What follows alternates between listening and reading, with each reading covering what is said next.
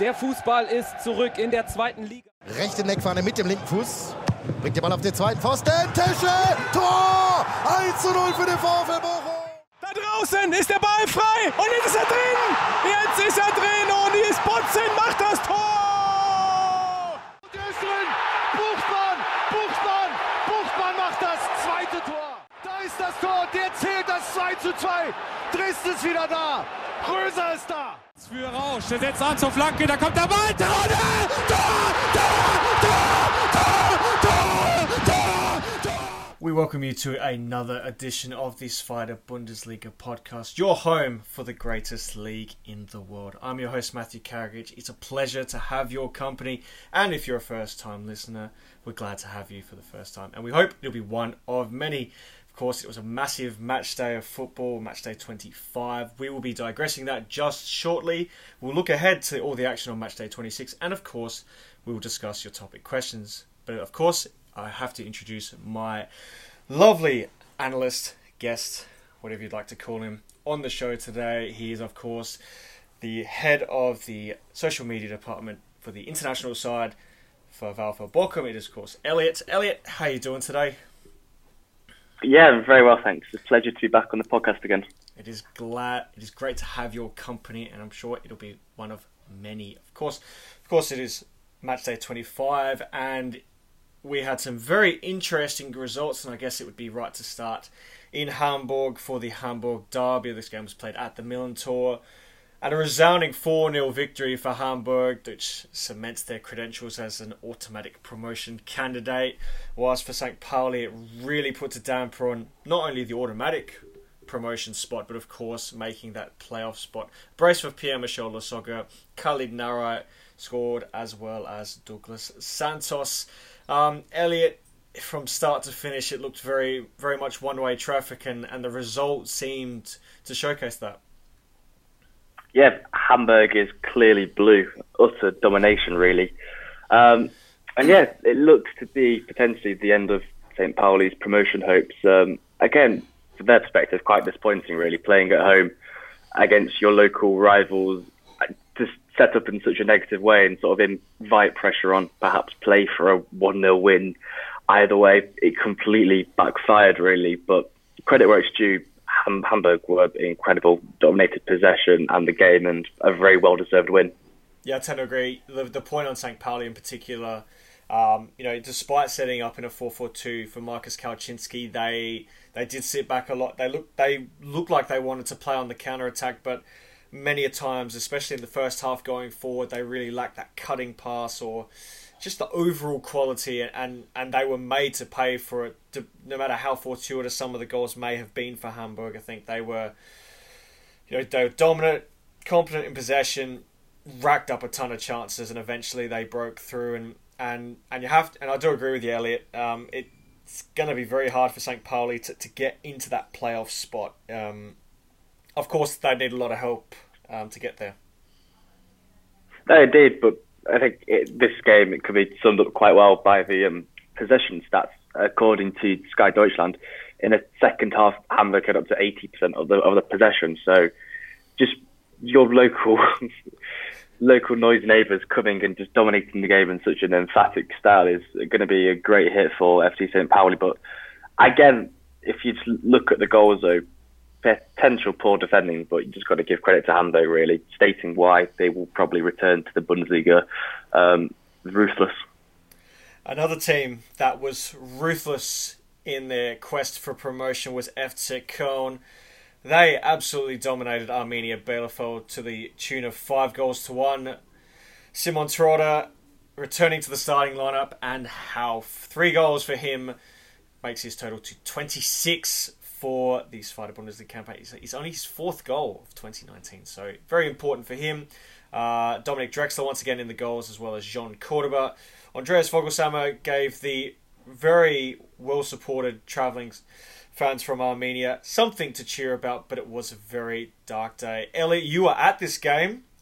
Give us your thoughts on the overall performance from both sides.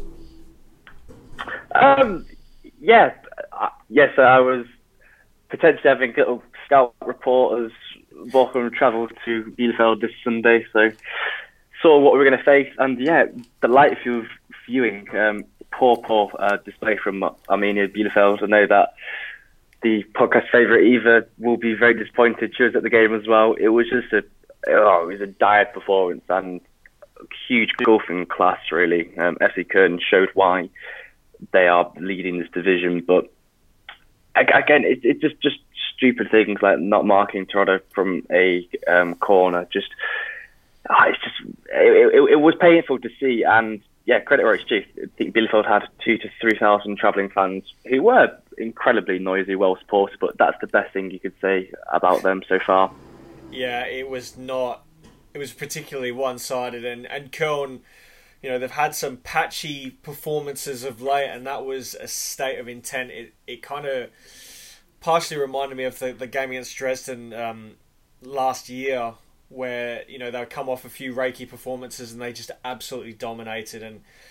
It's something they needed. I think they needed a big performance, and I guess if you're an Arminia fan, it was kind of the wrong time to play them. They obviously were back for the end of Carnival, and they were very happy to pick 3 points up.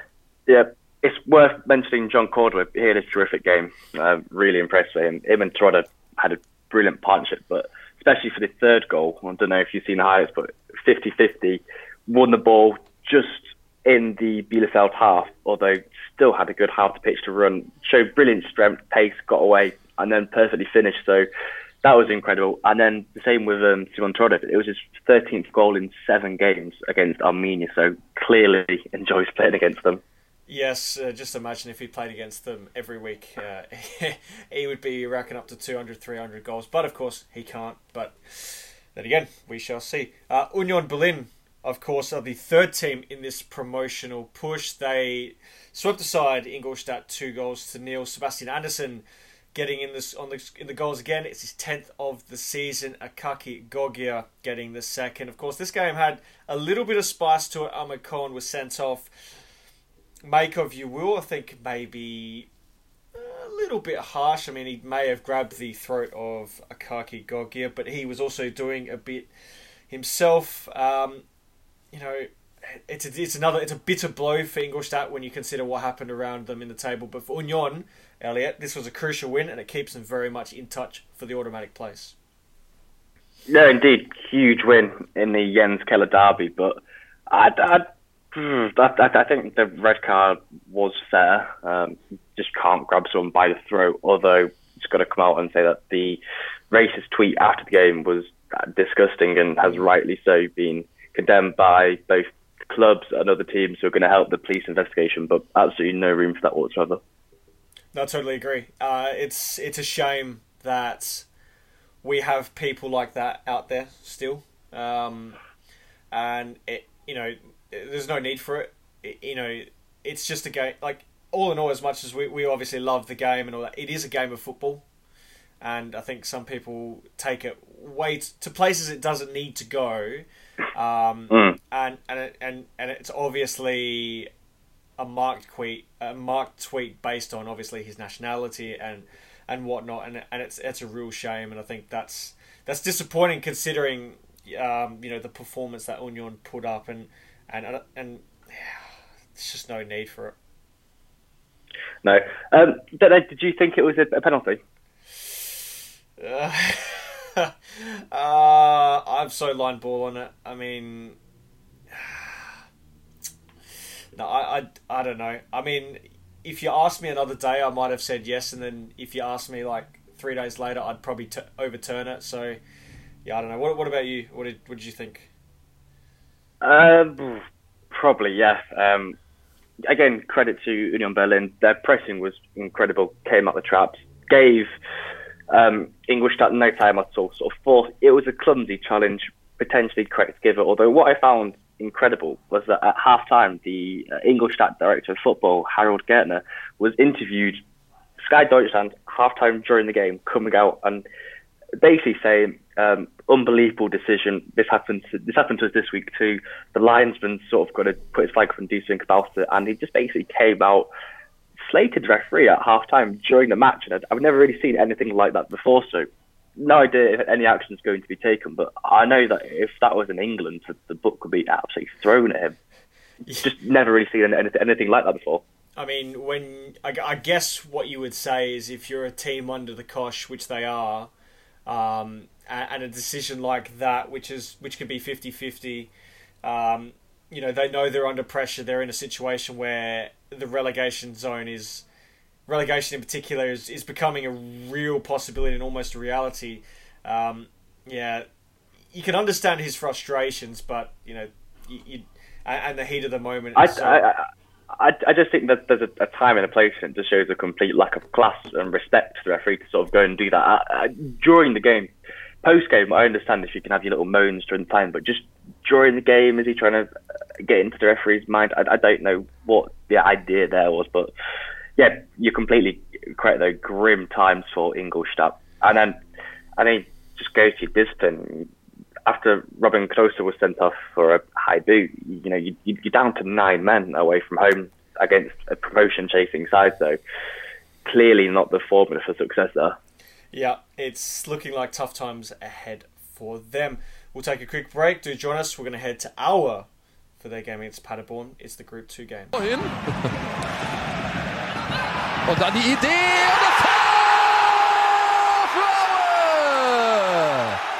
Yes, and we start those Group 2 games in Aue, as aforementioned. They hosted Paderborn, and it was a 2-1 victory for the hosts, Emmanuel Iyoha and Philips Solichner, with the 2 goals for Aue, Christopher Atwi Ajay with the one and only goal. Of course, there was a red card in this game. Uwe Hünemeier was sent off, though questionably. Ellie and I are talking off-air just before, in agreement that it was a bit of a harsh decision, but for Aue, this was a massive win. It breaks a hoodoo of around about 8 or 9 years without a win against Paderborn and Elliot. It puts them up to 10th place, and they're looking very pretty for their survival.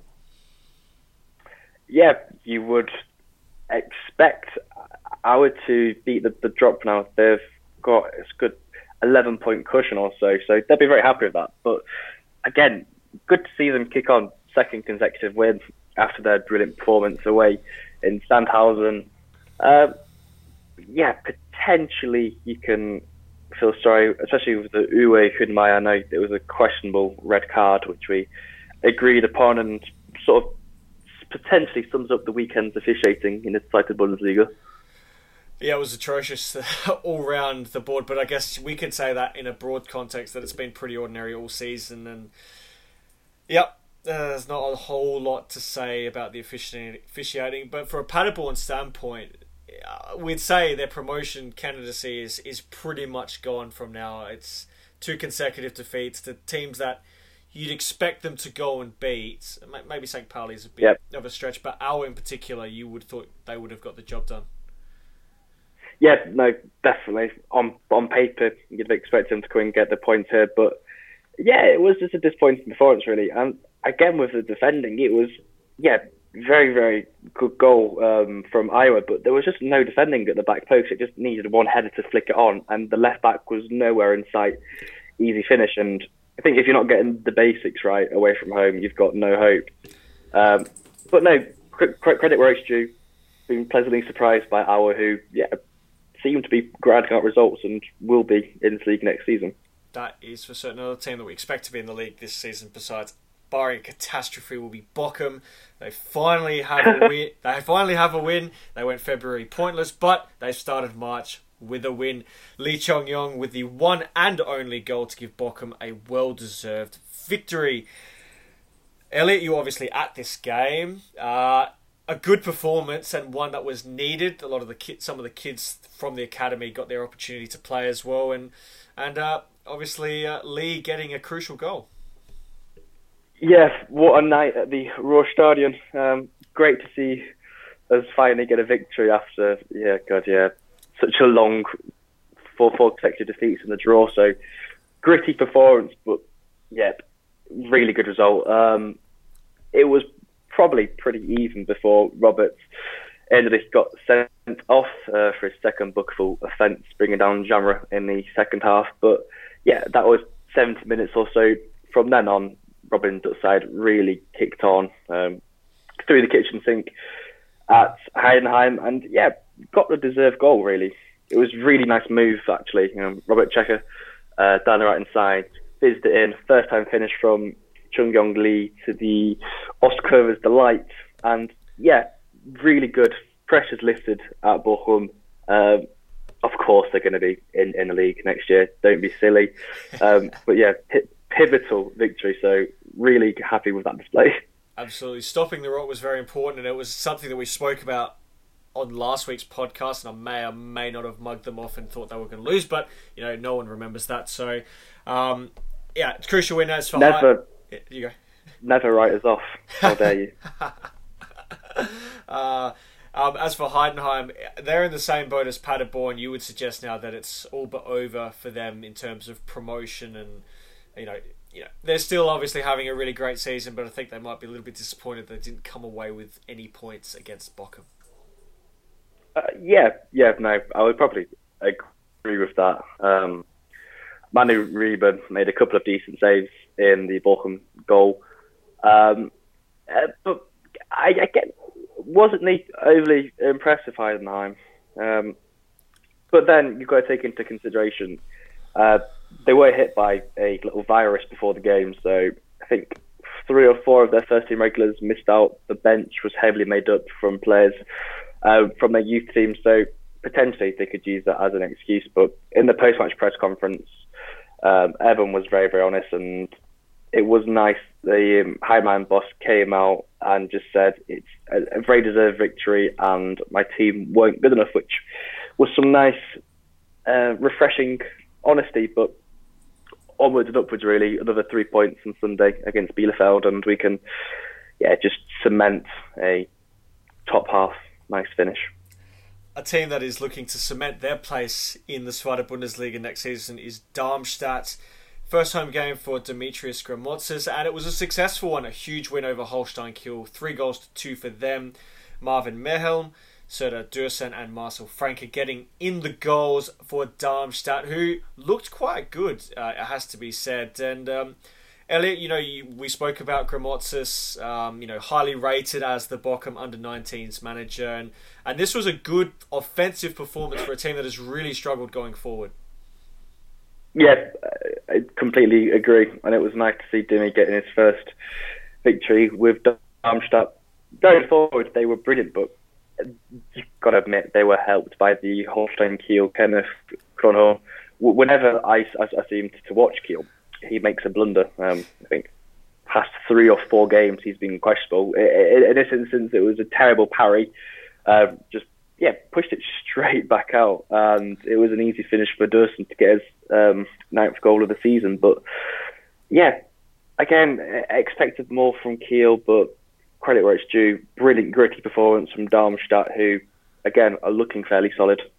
Yeah, I mean, I'm glad you actually brought up Kenneth Kronholm, because his last few games have been very underwhelming, so to speak, but they don't really have a goalkeeper who could make a challenge for his position as the number one, and I think it's been spoken about, previous seasons that he has cost Kiel some crucial points, or even some really bad goals. And I'm interested to get your take on his overall performance. And do you think that maybe Kiel should look to the future of bringing in someone to shore up Kiel's goalkeeping situation?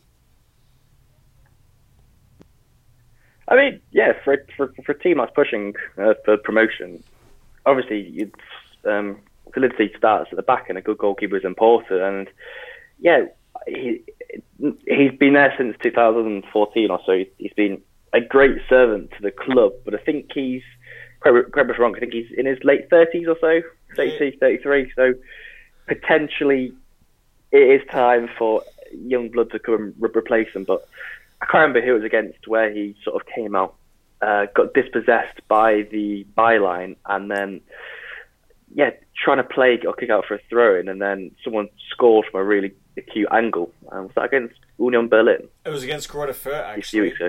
It was against Fürth. Yeah, no, there we go. Yeah, Michael Caligiuri. I mean, that's at least 5 or so points, I'd say, which he's cost his team. if you were to add those 5 points on now, they'd be sat 44 points, you know, only three from Union in third. So, yeah, I don't like to single out players, but potentially in the summer, that's an area in which they could invest in. That is some food for thought. Do join us. We're going to take a quick break. Group 3 games are on the way. Jahn Regensburg and Duisburg to kick us off.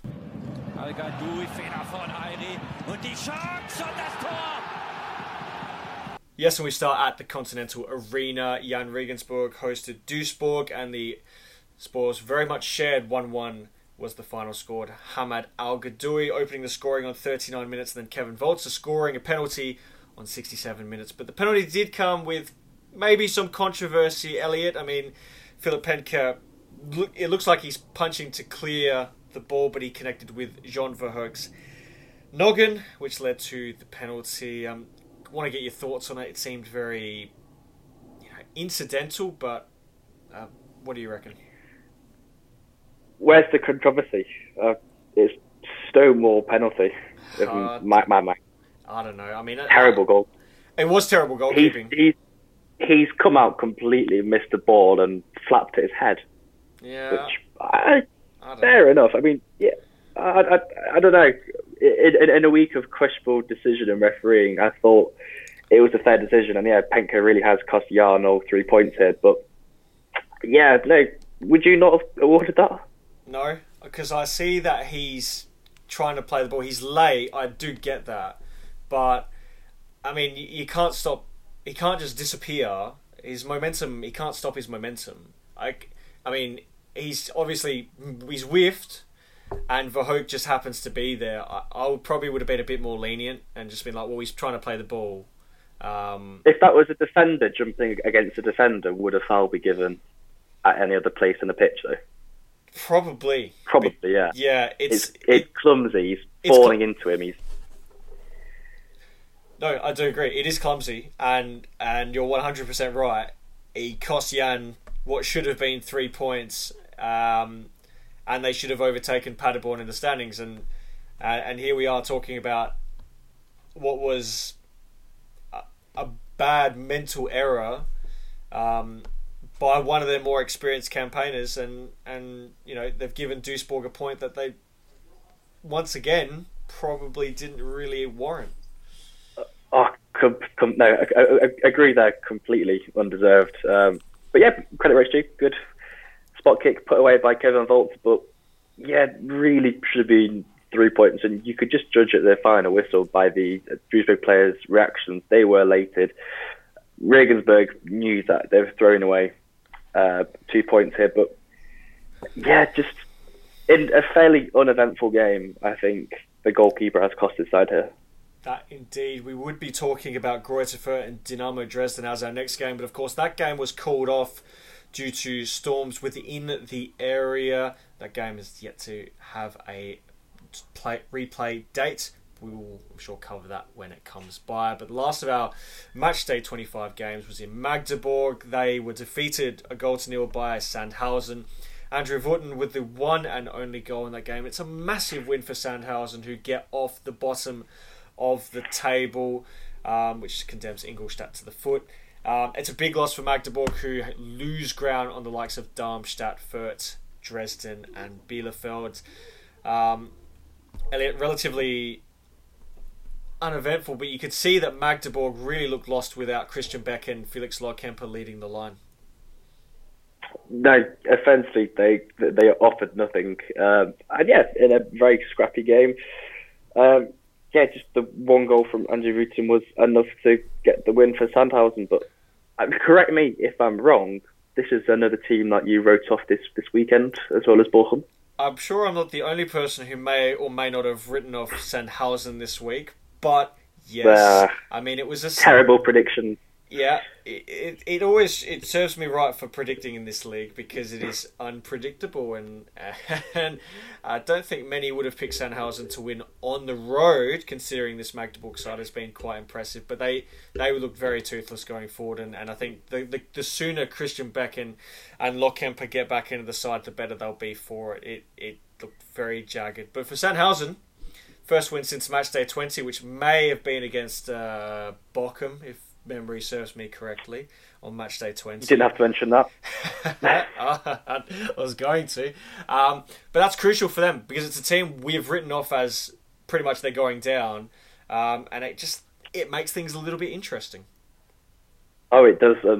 I agree. This is why this is one of the best leagues in the world. It's so tight down at the bottom.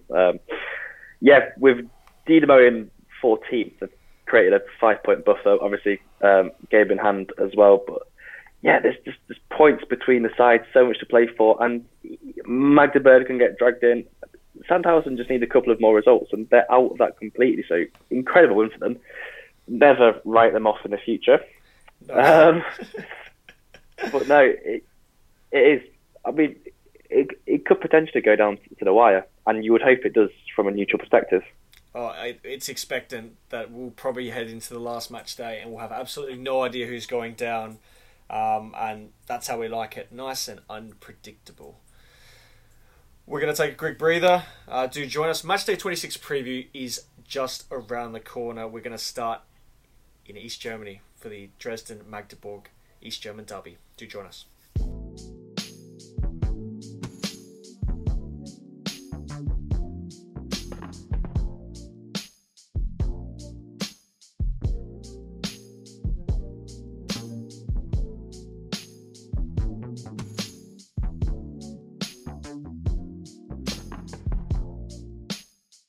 We welcome you back to the podcast. Of course, Matchday 26 is almost upon us, and we are going to start with a former East German derby, Dynamo Dresden hosting Magdeburg. Of course, Dresden didn't play because of the weather-affected conditions in Fürth. Magdeburg beaten by Sandhausen 1-0. In fact, when the two sides met last time, it was 2-2 draw, which was nice and entertaining. Magdeburg have not particularly been strong in this fixture. Their last win against Dresden came in the 2007-08 season in the Regional Liga Nord, which is a long time ago, but it's good to see they are playing in the Zweite Bundesliga.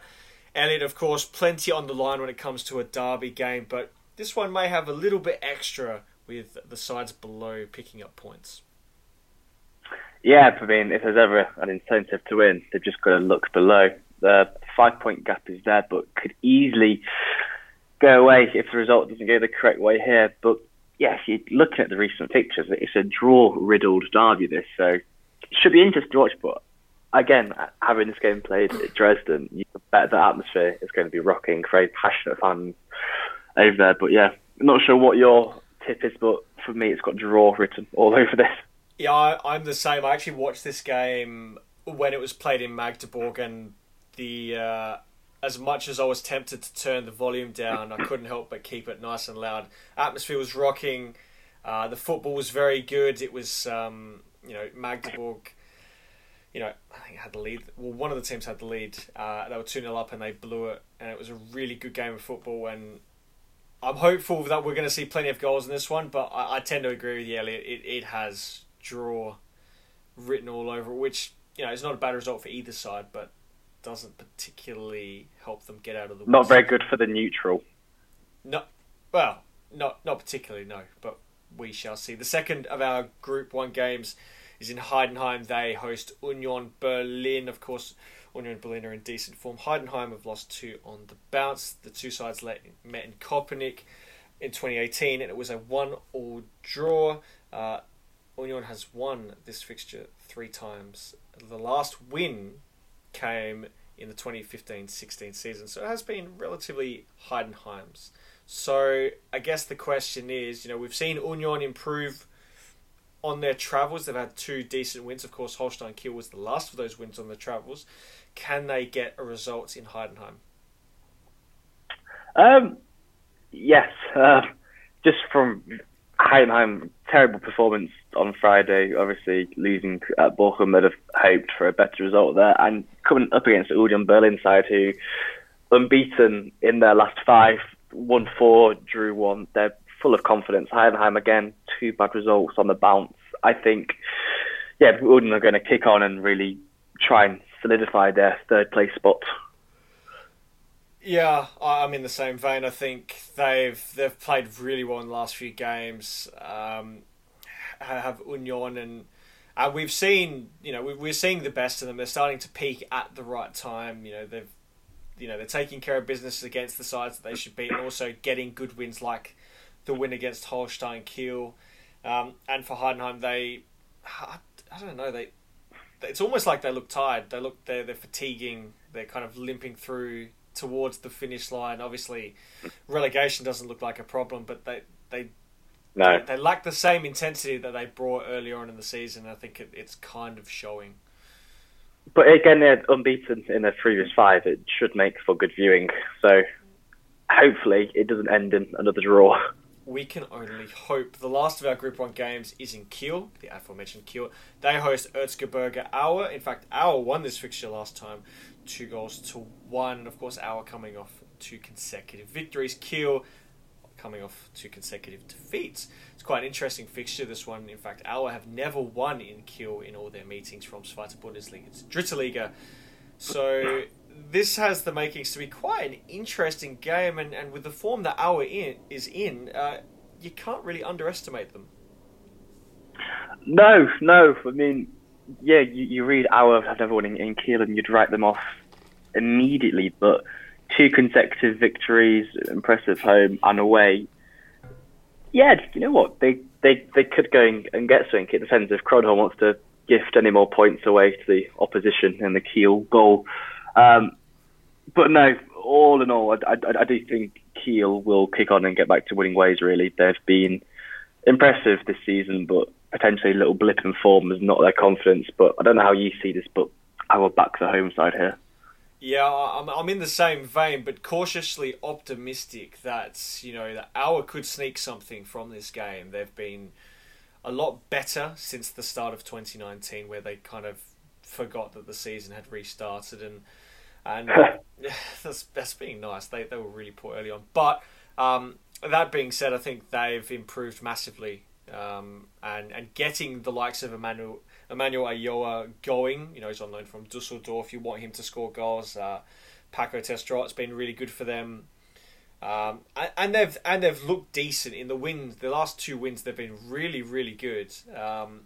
So you know, I think Kiel should win the game, but they should be wary that Aue could really cause them some discomfort throughout. No, it is a very hard one to call. I'd agree with that.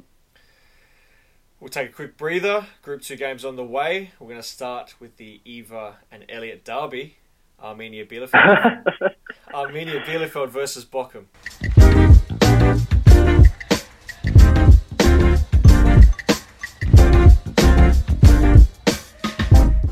Yes, so we start off at the Alm. It's Arminia Bielefeld versus Bochum.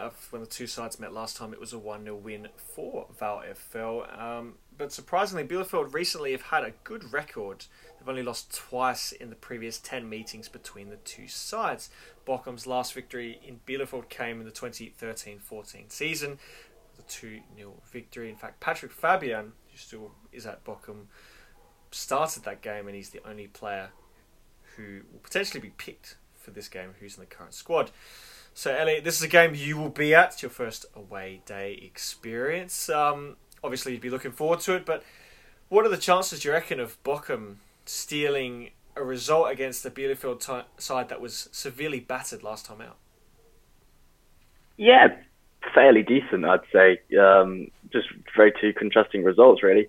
Bochum finally getting a win, which has had a huge positive effect around the club, a huge lift for everyone. And yeah, Arminia shedding 5 in a pathetic display in Köln. So obviously it's a regional derby, so the atmosphere should be great. But VfL, as you said, don't have a brilliant recent history. I think they've only lost twice in the past 10 meetings. So if you're going to look at the form book, it would say Arminia, but I do think that Bochum will... It's not even will surprise. We've had poor form, but I think we are back, and if you look at the table, 2 places ahead, we should really be looking at this one to get potential points. So, yeah, I'm going to go for a Farfel away victory. What about yourself? I'm probably going to sit on the fence this time. I'm going to learn from my mistake of going against Bochum. Can't... You can't say a draw. You need to side with myself or. That's not fair. That's not fair. I generally think it's going to be a draw, though. I see both teams getting goals. I wouldn't be surprised if Fabian Klos is on the score sheet. He's arguably one of their better goal scorers. Yeah, I think it's going to be an interesting game. In terms of how Bielefeld shape up, I expect changes. I think defensively, they were obviously horrendous, and it'll be expected that they improve on the back half. And then for Bochum, yeah, they were impressive last time out, but and defensively, that's the key. They've been really ordinary in the final, in their first third. So I expect it to be tight. You've got two wily old coaches in Robin Dutt and Uwe Neuhaus. Yeah, I can't see the teams being separated. I think it's going to be tight, but yeah, I don't think either will be good enough to separate themselves. It should be a very feisty atmosphere, though. Both sets of supporters after the game this weekend had some very disparaging chants about the others, so the fans are clearly anticipating this. And yeah, from a neutral perspective, I think this is one of the games to look out for. It should be a thriller. That it should be. We will make our way up north to Hamburg. Of course, Hamburg has been painted blue this time. Haasveld host Darmstadt. Of course, Hamburg won this fixture early on this season, 2-1. But surprisingly, the last two times Darmstadt have made their visit to the Volkspark Stadium, they have run away with the 3 points. And that's the only two times, surprisingly, that Hamburg have lost this fixture. So, Elliot, will Darmstadt make it 3 wins on the trot at the Volkspark Stadion? No. No. Yeah, I think Hamburg are going to be buoyed from the 4-0 Derby Day victory. Yeah, brilliant start. Only 2 draws in the history of this fixture, so you can probably write that one out. I would back a home victory, although, yeah, surprised that Darmstadt have won on their past 2 visits. Yeah, I was surprised reading it as well, and yeah, it's quite a weird stat because Darmstadt aren't particularly, they haven't been known for their road success, and it's surprising. But I tend to agree with you. I think Haasveld, with that derby win, I think they're going to kick on now, and they know that all they need to do is create a gap between themselves and Union, and that promotion at the very minimum will be theirs, and I think them scoring heavily like they did was really important for them because they've had a lot of games where they've maybe scored 1 or 2 and they haven't looked particularly impressive. Yeah. But that display last week was a show of intent, and I think they'll kick on. Agree. I think we both agree that they're going to kick on and take the win. Definitely. The last of our Group 2 games is also a derby match. We've kept all the derbies in check. It's Jahn Regensburg versus Greuther Fürth.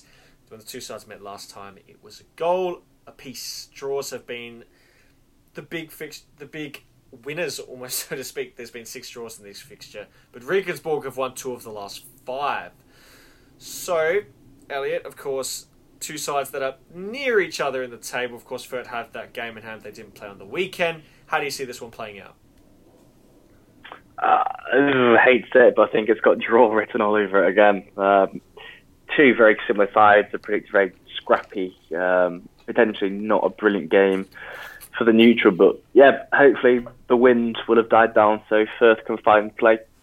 I can also vouch that I played myself on Sunday and the weather was incredible here. Just I getting blown over, it was that strong wind, so hopefully that's all fine and we can have a decent performance on the pitch. Yeah, fingers crossed. I generally think Regensburg are going to win this game. They cost themselves the 3 points against Duisburg, game they should have won. And there'll be motivation.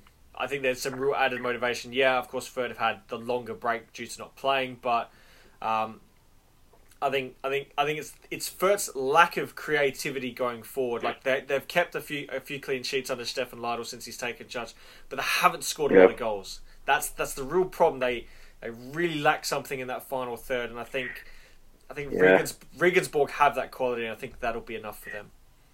I mean, even that disappointing draw at the weekend against Duisburg, they're still unbeaten in their last four. So they're coming into this in quite good form. Whereas Fürth haven't played for a week before that, draw two, lost one.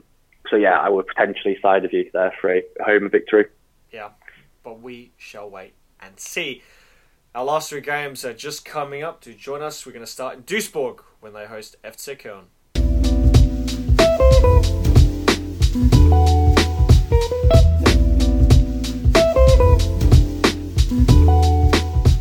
Yes, and the first of our group three games brings us to Duisburg. They host the league leaders FC Köln. In fact, Duisburg won this fixture in 2018. That was in Thorsten Lieberknecht's first game in charge of MSV.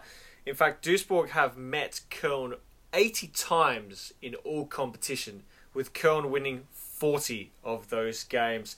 Duisburg's last win against Köln came in the 04-05 season, with the game ending a goal to nil. So it's been a long time between drinks for Duisburg. Is there any chance the Zebras get something from this game? Looking doubtful, really. I think if there's a time to break their little voodoo, now is not the best. Got Köln coming into this pretty good form, especially from the weekend's rout against Bielefeld, and Duisburg, yeah, luckily getting results, just not looking like a very effective sighted Bundesliga side. So, I mean, I say it most weeks, when you're deciding to choose between Terodde and Anthony Modeste, it just shows the level of quality in this Köln side, and I think they'll have too much to really stand in the way. It's almost unfair that they've got the luxury of riches, and I guarantee you any other team in the league would happily take one of those strikers, and they'd bang in 20 goals with absolute ease. It's really hard not to pick Köln in this game. Duisburg have grinded out results. Obviously, the Magdeburg 1-0 win, the draw at Regensburg, but they've not been impressive. They haven't played well. But I guess it's a testament to their character that they've been able to find results against those teams near and around them, but this is going to be a step way too big for them. I don't see them having the quality or the ability to stop the likes of Drexler and Terodde, or if he goes with Modeste, and even Cordoba, who I think's had a really good season, and I think going down a division's really helped his confidence because he had a really poor season last year at FTL. But yeah, I think sometimes he lacks the credit he deserves as well. I mean, obviously Trotter gets a lot of the goals, but a lot of hard work off the ball goes in from Cordoba, winning the 50-50s, being the strong competitive forward he is. And yeah, it is good to see him flourishing. And again, did score the brilliant third goal at the weekend. That he did. We're going to move from Duisburg to Paderborn. They host Ingolstadt. What is a really important clash for Ingolstadt. Bottom of the table again. Desperate for a victory, but they haven't had a lot of luck in this fixture. The last time they won in Paderborn came in the 2012-13 season. They won that game 3-1. But Paderborn have won 4 of the last 5 meetings, with 3 of those ending with the scoreline of 2-1. So, Elliot, if you were predicting this game, would you say Paderborn will probably win 2-1? I would probably, yes. That's a very good prediction. What about yourself? Yeah, I've already chucked that in the kick tip, so that's a given. But this is a massive game for Ingolstadt. You know, the teams around them have picked up points. There might not be massive hauls of points, but this is becoming a game where if they drop points here, it could really spell some real dire times for Deshansa. Yeah, no, I agree with that completely, but you can look for Ingolstadt. This is I don't want to say 6 points, but you would hate to see them get cut off at the bottom. But yeah, difficult place to go, Paderborn, and lost 2 on the bounce, but this season they've been really impressive, and I do think it's just a temporary blip. I think they'll get back to winning ways at the weekend. Yeah, it you know, the last 2 games, I mean, the Aue loss was a bit disappointing, and same with the loss to St. Pauli at home. They'll be hungry to win this game, and I think just the way that they're playing, I think, will cause Ingolstadt, who have improved under Jens Keller, I think they're gonna struggle a bit, and it's they kind of suffer from what Greuther Fürth have is the lack of consistency in the final third and the inability to score goals when needed, and also defensively they make stupid errors, and they've given away too many costly mistakes that have eventually seen them lose games. But again, what an opportunity to bounce back and sort of show the league what they're capable of. And yeah, 2-1 to Paderborn is the popular bet. That it is. The last of our matchday 26 games to preview brings us to Sandhausen. They host St. Pauli. St. Pauli won this fixture last time out, 3-1, and the last time that Sandhausen won this fixture was back in 2016-17 when they won 3-0. Just a nice little interesting stat. One of the equal top scorers in this fixture is none other than Sami Alagui. He has 2 goals, so his goals are not at a premium in this fixture. So, Elliot, with St. Pauli slightly adrift and Sandhausen in desperate need to get out of the bottom 2, how do you see this one going? Yeah, St. Pauli obviously going to have a lot to prove after their humbling at the weekend. On paper, you would expect them to go and do the business, but last weekend you wrote off Sandhausen. I think we've learned not to do that now. I would be surprised if they got anything out of this game. I do think St. Pauli, they've got a good history in this fixture and should really kick on and yeah, just maybe put pressure on Union. Yeah, I tend to agree. They've got a point to prove after that Derby Day disappointment, and no better team to beat than a Sandhausen side that, you know, has really struggled wherever they've played. And I think it'll be one of those games that Kauczinski will emphasise that we have to win if we want to apply the pressure on a Berlin Union side that has been really, really good. Mm-hmm. That is the end of the previews. We're going to go straight to the topic questions. We have 2 for this week's edition of the Zweite Bundesliga podcast. The first is from insert name at dbess16.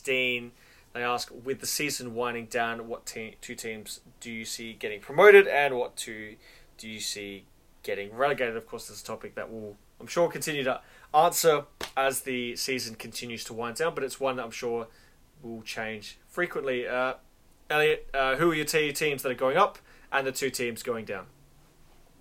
Yeah, I think the table sort of stays as at the moment. I would tip Köln and Hamburg both to go up. I think Union will play against Schalke in the relegation playoff and obviously win that. No, that was a terrible joke. I would Köln and Hamburg to go up. I can really see Ingolstadt potentially finding a way out of it, really. I'd go Sandhausen, Duisburg to go down.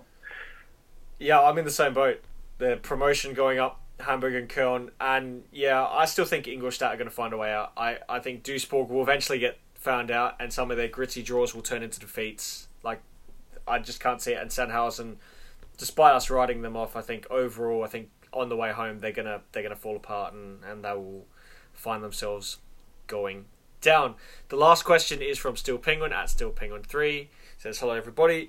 Do you see any teams from the mid-table joining the promotion fight or the relegation fight? And then he asks, do you think Christian Tietz, former Haasville manager, will manage again in the Zweite Bundesliga? So I guess we'll start the first question. Do you see any team from the mid-table, either Heidenheim, Paderborn, or Holstein Kiel, challenging? As boring, the answer is probably not, no. Past few games, Kiel have stuttered. Again, last season, beaten in the playoff, I really don't think that they're ready to be making a challenge, really, anytime soon to go up. Looking down, though, potentially, yes, there is a lot of room for manoeuvre there. Obviously, VfL Bochum should be okay. Been a good 13-point buffer or so. But, yeah, I mean, just looking from Darmstadt downwards, that's only a 8-point gap or so. So I think realistically that could easily be done. I think the bottom half is going to be slightly more interested than the mid and teams getting sucked into the promotion push. Don't know how you see it. No, I tend to agree. I think you've hit the nail on the head there with the team. Darmstadt and below is still vulnerable, especially if the teams below can get results. If Magdeburg can close the gap, then it makes things very hairy for the teams above. And yeah, I think you're right. That game in hand between Fürth and Dresden is going to be mightily important for either side. And whoever could, yes, very much. Whoever could become victorious from that would be a massive 3 points, and yeah, and it could shape the fight even more in the tilt for safety. So, I think you're very much right on the Christian Tietz side of things, Elliot. Do you see him making his way to manage back into the Zweite Bundesliga, or do you think he's going to be looking for a bigger fish to have? Yeah, I mean, you say for a bigger fish. I'm not too sure of his record at Hamburg if he's going to really find a bigger club at the moment. But yeah, I mean, 47. He's obviously got time on his side. I would expect him to dip into the Zweite Bundesliga against Bundesliga. Can't see any Bundesliga teams taking him on. I don't know how you see it. See, I had this thing where if Stuttgart, for example, were to go down, hypothetically speaking, and Weinzierl, they wouldn't keep Weinzierl. I think he would be a good fit there. Yeah, no, that is actually a good point. I mean, and his football, as shown, was very good in the Bundesliga, but they struggled immensely in the second tier. So I think his football's very much made for the first division. Yeah. So I couldn't imagine him coming back to the Zweite Bundesliga unless it was for like a club like Stuttgart who somehow got relegated this season. Would you have him at Schalke when they get relegated? You're a piss take. Maybe. I think then you'd have a serious conversation. You'd have a serious conversation if we were to go down, but we're not into that doomsday scenario situation, and we're not going down, so touch wood. But yeah, I think he's very talented. Famous final word. Yeah, very famous last words, but you never know. I know, but I completely agree with the football perspective. His team did play nice, attractive brand of football, so it would be good to see him back in either top two divisions. But yeah, Stuttgart potentially could have predicted the future. I feel like that's a watch this space kind of scenario, and I think well, there we go. Yeah, that there's your reference just in case that does happen. But you know. Before we go, Elliot, is there anything you'd like to plug? As always, the VfL Bochum English Twitter account, please go give that some love, help us grow. Yeah, we've published the first part of our interview with Friday's match winner Chung-Yong Lee, which is quite interesting. Go and check it out. But yeah, apart from that, just keep following the podcast. That's the way you need to do. I do have a match analysis on St. Pauli and Hamburg coming out. Should be coming out on Wednesday morning UK time, so that'll be on Football Bloody Hell, so something to check out, or just check it out on my Twitter feed. So hopefully I get that all right and all good to go. We do thank you for your company. What has been another hectic week of Zweite Bundesliga football. We hope you have a good weekend, and we hope to see you soon. Goodbye. Hand! Oh, das Tor von La Soga!